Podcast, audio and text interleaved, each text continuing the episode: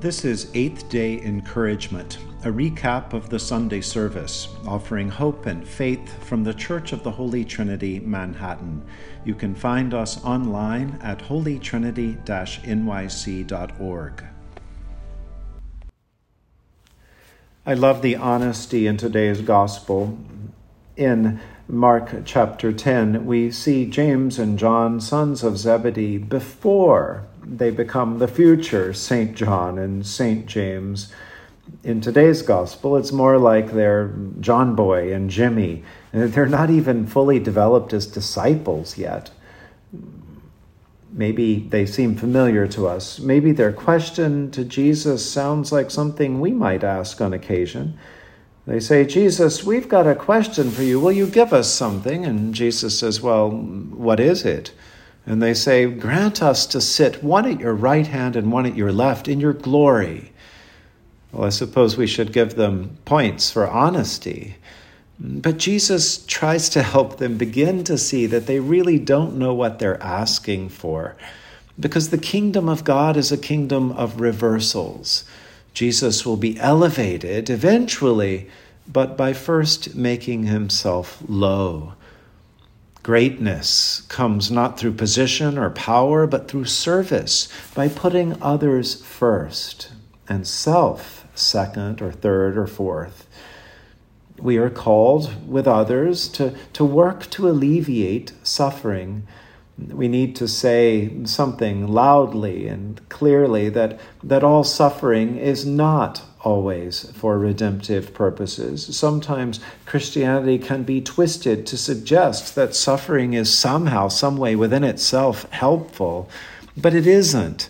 Suffering itself is never to be glorified. There's no redemption in pointless suffering. We blaspheme if we in any way suggest that suffering is somehow a part of God's will.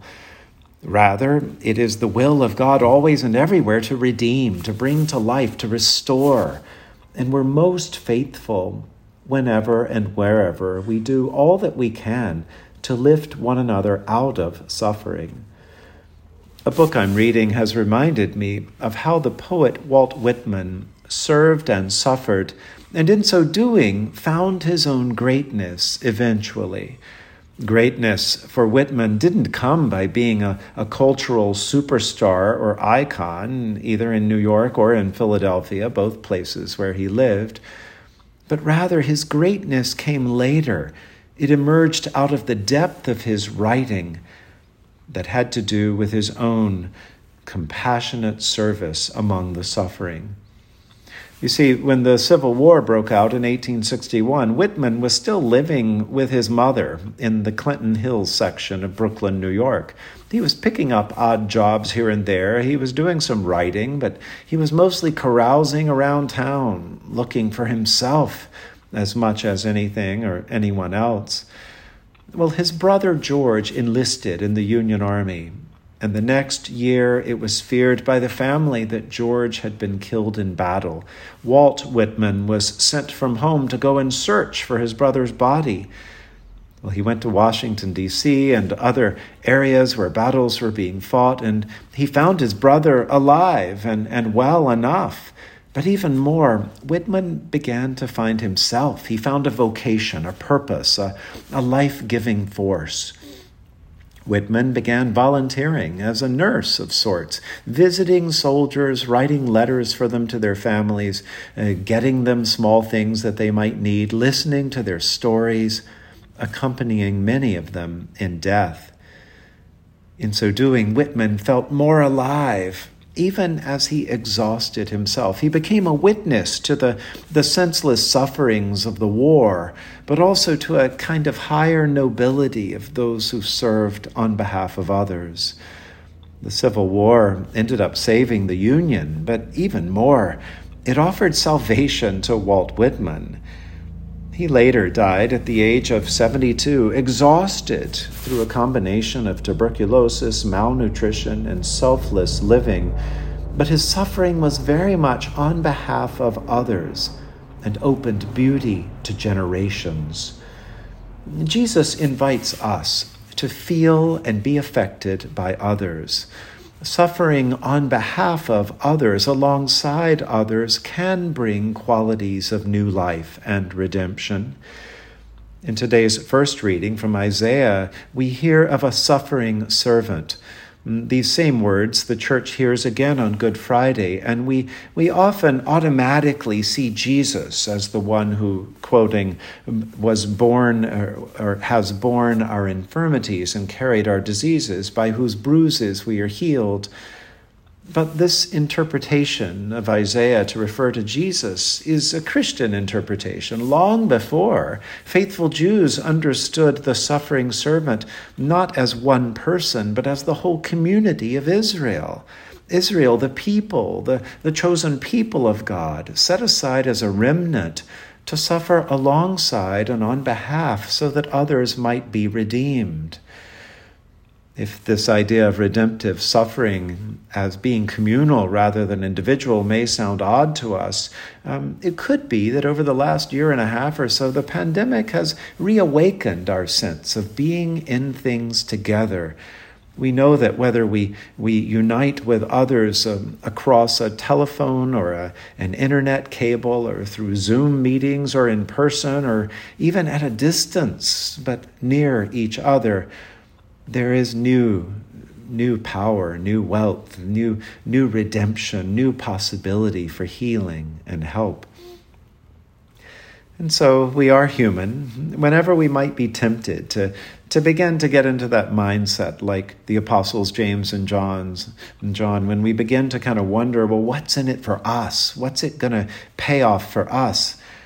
May the Holy Spirit remind us of Jesus' invitation to, to share in his cup of service even unto suffering, to share, to get involved, to sacrifice, to serve one another, and in so doing, be transformed more deeply into the body of Christ each day at morning prayer from Holy Trinity, whether we gather in person or on Zoom, uh, we conclude our time of prayer with a prayer for mission from the Book of Common Prayer.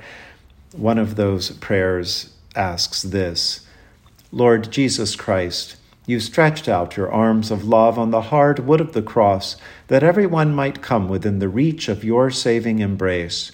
So clothe us in your spirit that we, reaching forth our hands in love, may bring those who do not know you to the knowledge and love of you, for the honor of your name. Amen.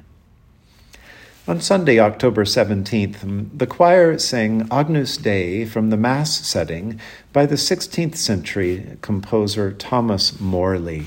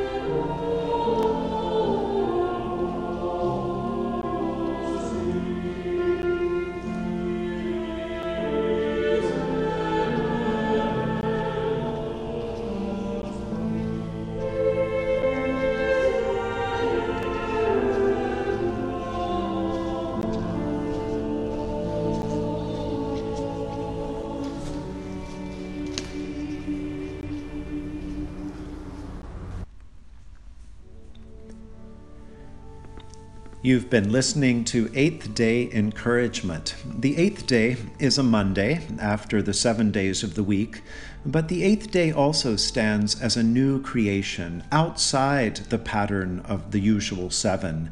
And so the eighth day symbolizes resurrection, hope, and the possibilities for new life. I'm John Beddingfield, the priest and rector at the Church of the Holy Trinity, Manhattan.